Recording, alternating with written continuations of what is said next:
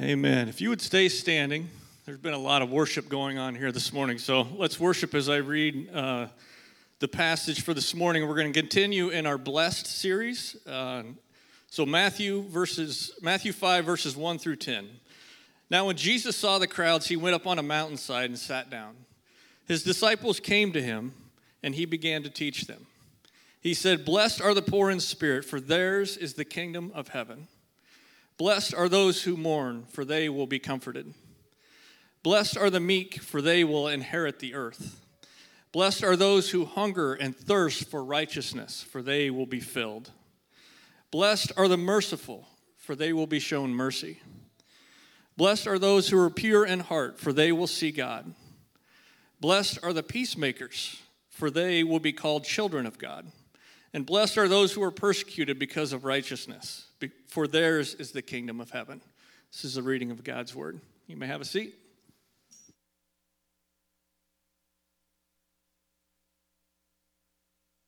Check. Hey, now we're here. Awesome. All right. Uh, before I get started, I want you to turn to a neighbor, preferably somebody not you're already that you're not already sitting with, and just make like the funniest, silliest face that you know how to make.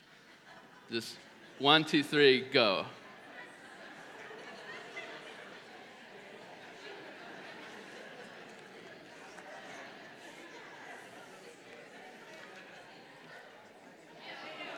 I know, I know some of you are being pretty conservative there. I know you got more in the tank, but we're just going to keep rolling anyway. So, uh, good morning. My name is Matt Van Sant. I've been on staff here for about three years now.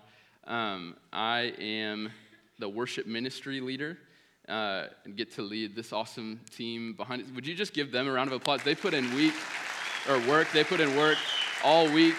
Um, and they do an awesome job, and, and they don't get paid for it, but I do. So uh, they're making me money this morning. But um, and I'm, I'm married to my wife Anna. We've been married for uh, a year and a month. Uh, if you haven't met her, you should meet her because she's awesome. She's going to be teaching here at the Knoxville High School.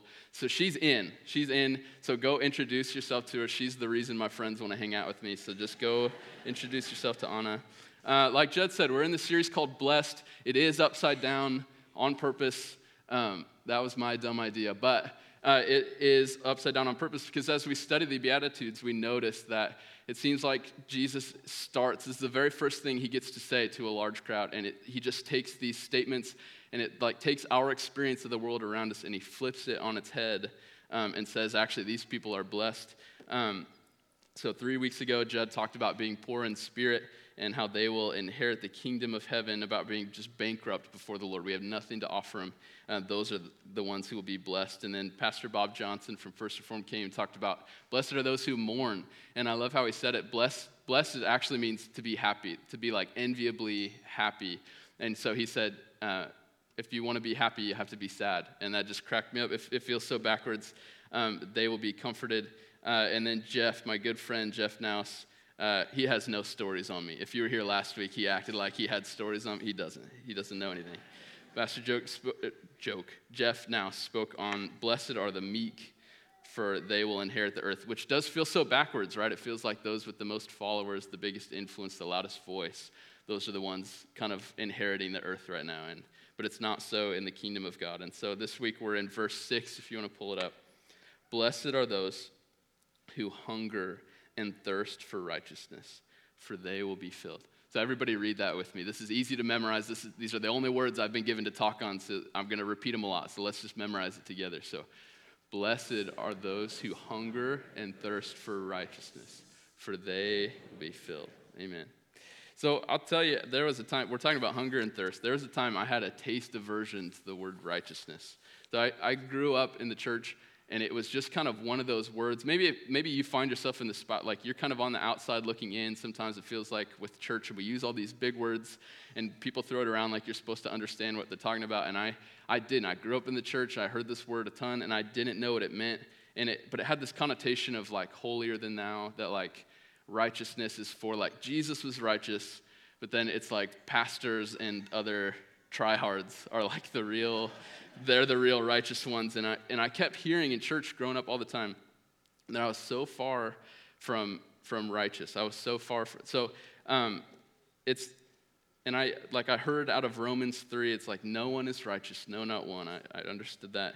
Uh, and then for all have sinned and fallen short of the glory of God. And that's where I checked out. Like, I, let, I don't know if anybody taught me the verses that come right after that, but that's where I checked out. And so I had this um, thought that, like, well, we're just all sinners, and that's how it's going to be. And, and like, Christian community became like, I'm going to go to a Bible study with a bunch of guys, and I'm going to say, hey, I'm really struggling with this. And then somebody else will be like, hey, I'm also really struggling with that. And we just commiserate that, like, ah, well, we're just sinners and that's that's what's going to happen. We're just going to, but it, not that it's bad to like share when you're struggling with something and know that you're not alone. That's that's, but it's only half the story. So um, I did keep, I kept growing in my faith and became a tryhard and kind of a pastor. And um, I found that I, I would get in this cycle of striving, like hunger and thirst for righteousness. I'm striving, I'm doing my very best, uh, and then I would fail and then I'd feel incredible amount of shame, and then I'd be defeated. And I just kept repeating this cycle,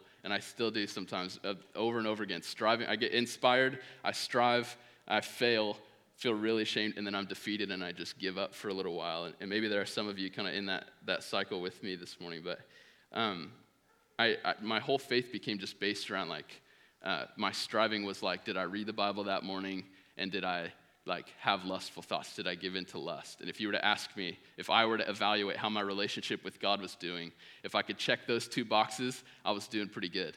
But if I couldn't, then I was a wreck. And so there's so much more, obviously, to following Jesus than did you read the Bible in the morning and did you not sin? And uh, my experience of hunger and thirst for righteousness, the, the that you will be filled or satisfied. And that was not my experience. My experience was um, I tried really hard for righteousness and I was burnt out and I was really empty. And then what I saw was my friends in college would like, they were not trying to follow Jesus. They weren't, they didn't have this constant like guilt complex about righteousness. It's like they were just going off drinking, doing whatever, um, and having a good time. And like they were filled because that's what they were looking for. They didn't have any reason to, to feel guilty. And I was like, how is this feels so backwards that I'm trying my best and I feel this cruddy, and all my friends are just doing whatever they want. Um, and it's not righteous, but they, they have no regret. They're not in this cycle. And it just, it felt not true. Uh, and I don't mean to sound cynical, but it, a, it was a painful season. It still can be really painful. So, um, so that you don't fall into the same trap that I felt into, we're just going to try to define righteousness. We're going to look at it from two different angles this morning. So the first one is just the definition. So if you want to pull up the slide, I, I learned a Greek word this week, so I feel like a real pastor. Uh, the word is dikaiosune, and it means both righteousness and justice. So some of you will read the ESV version where it says, Blessed are those who hunger and thirst for justice, for they will be filled. It's both. It needs both. So uh, we'll, we'll, define both in. Uh, oh, I got real lost there. Yeah.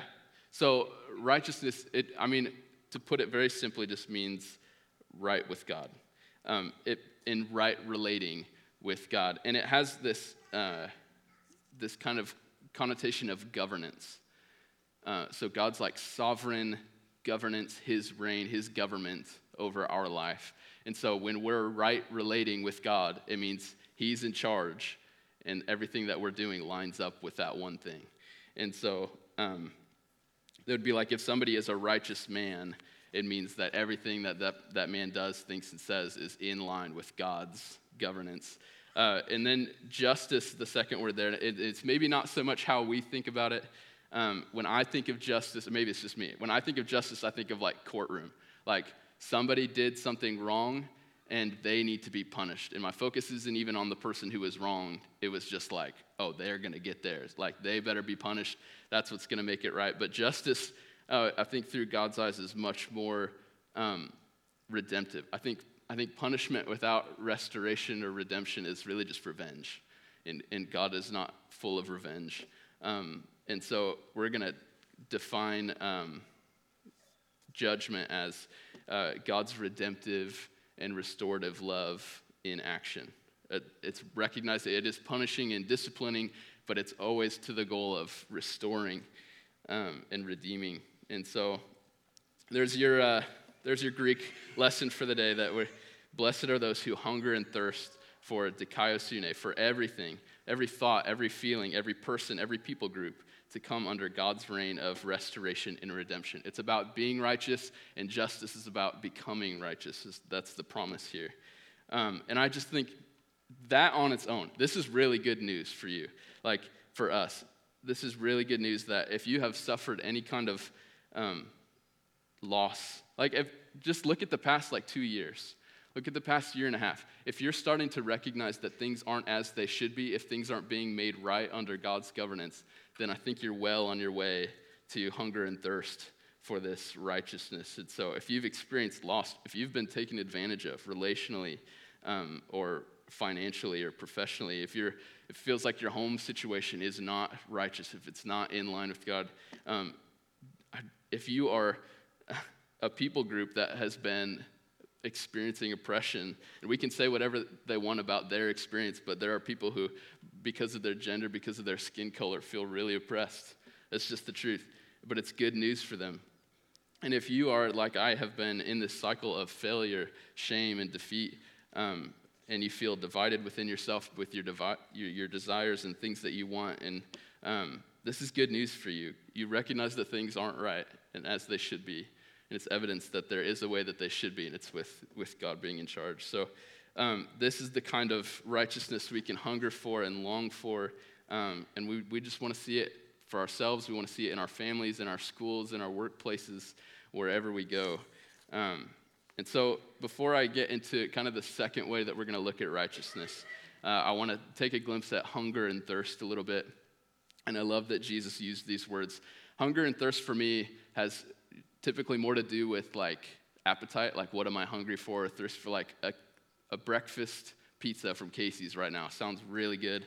Uh, but unlike hunger and thirst as we think of like preferences today, as Jesus was talking to these people, they understood hunger and thirst was the thing that shaped their lives. Like they worked every day just to put food on the table. It wasn't like they had pantries full of Cheez Its and whatnot to go to. This is like, this is the kind of desire that, that shaped purpose and it shaped, it ordered every other priority in, in our lives. And, um, and I think that's going to be true for us when we, we think about this kind of hunger and thirst for righteousness. It's more than just a casual desire. Like, oh, a Diet Coke would be really nice right now. And it's, it's a deep need, it's visceral, it's to our very core that we need this or we're not going to survive. Um, so I don't know if you guys have seen anybody seen the TV show Alone? I think it's on like the History Channel. Only a few people. Great. So you could go watch it. It's on Netflix, I think. But it's basically like 10 people, 10 survivalist experts, and they send them into like the Arctic Circle. They get to bring 10 supplies.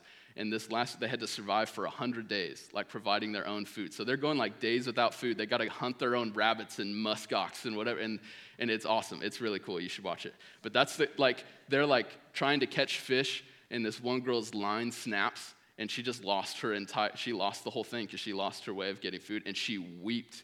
So it's like, I, she hungered and thirsted. She hungered for that fish. She lost it. And she, it was that deep of a need, that deep of a desire. And, and so I just want to ask, like, what, this is our, our question for the week as you go from here to keep thinking about this. What do I hunger and thirst for?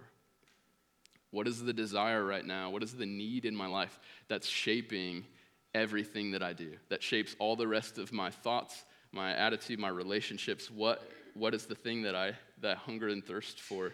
And I, I bet for some of us, we find like uh, there's probably some stuff in there that's just not righteous. Like it's, and it's usually selfish, like that we just, we need stuff out of fear for ourselves or uh, that we're not going to be provided for. But then if we take it deeper, I bet some of us would find we're hungry and thirsty for really good things, but we're settling for what the world has to offer to fill those voids. So you, you like, you long for love or you long for intimacy, and you're finding that uh, elsewhere. I mean, you settle for, you fill in the blank.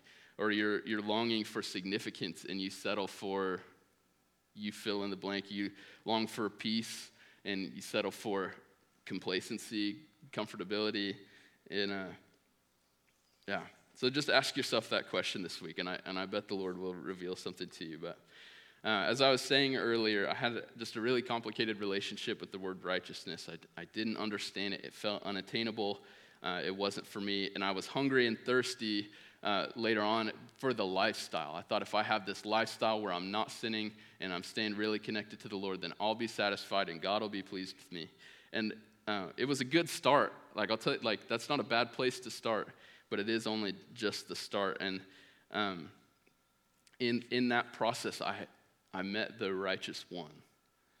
I was hungering for a lifestyle, and I but I met the righteous one. And uh, it is righteousness is what we talked about earlier. It's God's perfect governance and right relating with Him in everything that we do. But I want to share something that I've been seeing with you, uh, or seeing as I've studied the Beatitudes, is that it says, "Blessed are the poor in spirit." Well, Jesus emptied himself of the privilege of being God, God being spirit, and he became a little baby, dependent on a mother, and then he became a, a carpenter, and then uh, blessed are those who mourn. Jesus mourned for the city of Jerusalem, that they just weren't getting it. They didn't understand that he was the Messiah. And then he mourned for his friend who had died and his sisters were grieving, and he was moved. He, Jesus mourned. And it says, Blessed are those who hunger and thirst. And Jesus fasted for 40 days before he ever did any sort of ministry. And, and so I felt like he just kind of showed me, like, I. So it's like Jesus stood up on a mountain in front of a whole crowd, and the first thing he started with was like blessing himself. Like, I'm to bless those who are, are meek. Well, like, Jesus is meek. I'm to bless those who hunger and thirst. Well, I hungered and thirsted. And so, Jesus actually is these things embodied. He is hunger and thirst uh, for righteousness embodied. And so, um, I was longing, I was longing, trying, hungry, and thirsting for a lifestyle that would satisfy me. But um, I'm just here to tell you, like, this verse, Christianity as a whole, you guys have heard before maybe, but let it become real to you. This is not about trying to follow all the rules. This is not hungering and thirsting for a lifestyle. This is a longing, a deep, visceral longing for the person of Jesus. Just for the person of Jesus. Wow. So, Second Corinthians, I'm going to give some scripture here so it's not just a crazy dude up here telling you that. Um, God made him who had no sin to be sin for us, so that in him we might become the righteousness of God. That was an exchange made from him to us. That he was righteous, we were sin. He traded that for us entirely. It was completed. He made that, that trade for us that it's not just like, okay, yeah, but we're we're righteous, but, but you know, like God, you know, we still sin and we, it's, he became all of sin so that we could become all of righteousness to him.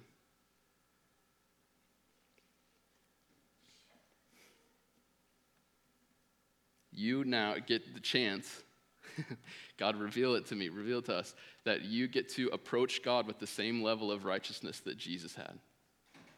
That's the, that's the trade here. That's what he's offering. And I, I think some of us have grown up and are, are coming in, into today thinking, like, well, I'm, I'm a sinner saved by grace. Well, that sounds like a Hallmark card. Like, surely that's scripture somewhere, and it's just not. Nowhere in scripture are you going to find anybody addressing you as like, you're just a sinner saved by grace. Um, the truth is, I was a sinner, and then I was saved by grace. Like, if you've believed in Jesus, you were a sinner, and now you are saved by grace. Um, it's saying, like, if I have faith that I am a sinner, then there's grace for me, but I, I, I build up this faith that I'm a sinner, then the way that I live is going to continue to be sinful. Like I've now made an excuse for myself to just believe, yes, there's grace for me, but nothing about my life has really changed since I met Jesus. And I, I think the Lord wants to rescue us from that. It's just wrong thinking, and it, and it builds our, that faith builds our experience. And so um, the challenge is this morning to just stop agreeing with the accuser that you are a sinner. And it feels hypocritical. You have no idea how hard this is for me to say.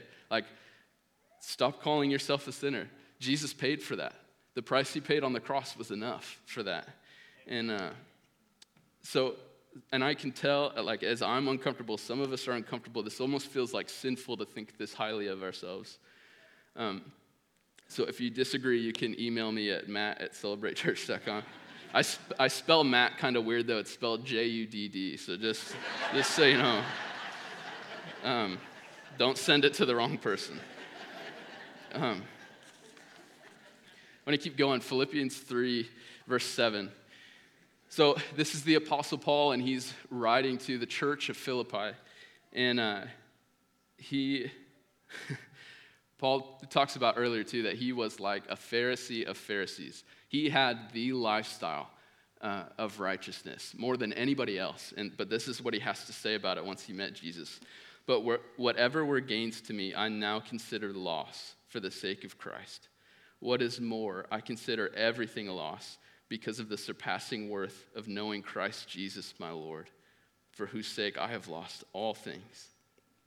I consider them garbage that I may gain Christ and be found in him not having a righteousness of my own that comes from the law or my lifestyle, but that which is through faith in Christ, the righteousness that comes from God on the basis of faith. Notice how it didn't say the righteousness of God that comes on the basis of my lifestyle or, or the law or the basis of my works. It doesn't even say the basis of my experience. Like my experience doesn't change what God said. This is what He says on the basis of faith. Faith just being belief in action. So if you have faith that you're a sinner, that will work itself out in the action, right?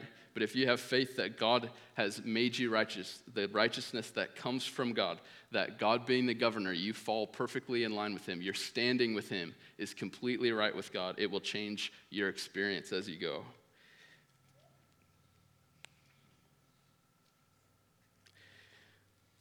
the Apostle Paul wrote a lot of the books in the New Testament, and I never once have I seen him start a book to the sinners in Ephesus or the sinners in Philippi. How does he start all of his, his books? It says to the saints in Ephesus, to the saints. He did the book, he didn't write it for sinners. He wrote it for the saints, and, and that includes you. Um, and the, the, the same thing is with Peter. This is what he says, 1 Peter uh, chapter 2, verse 9. But you are a chosen people, a royal priesthood, a holy nation. There's no asterisk there. A holy nation, God's special possession, that you may declare the praises of him who called you out of darkness and into his wonderful light. You're not still in darkness anymore. There's just no in between there. It's there, there was darkness, and then Jesus, and now there's light for you. And um, I, like, I'm not saying this because I have this figured out and I have it all together. Um, I mean, ask my wife, ask the staff here at church. I, I don't have it all together. But I'm learning that as God reveals himself to me, is I, to the degree of which I just take him at his word and believe in the righteousness of God that he paid for for my life, it starts to work itself out in my attitude, in my thoughts, in the way that I relate with people. And I, so my standing with God, I am righteous and now I'm living that out. I'm becoming righteous as I believe what he's already done, the finished work of Jesus for us. Um, and then, and Paul even says this later in that same Philippians 3 passage. It says, Not that I have already obtained this, but I press on toward the goal to win the prize for which Christ has called me heavenward. There's a different kind of pressing on here. The goal, as he has talked about, is is the righteousness that comes from God. The goal is um, to be like Jesus.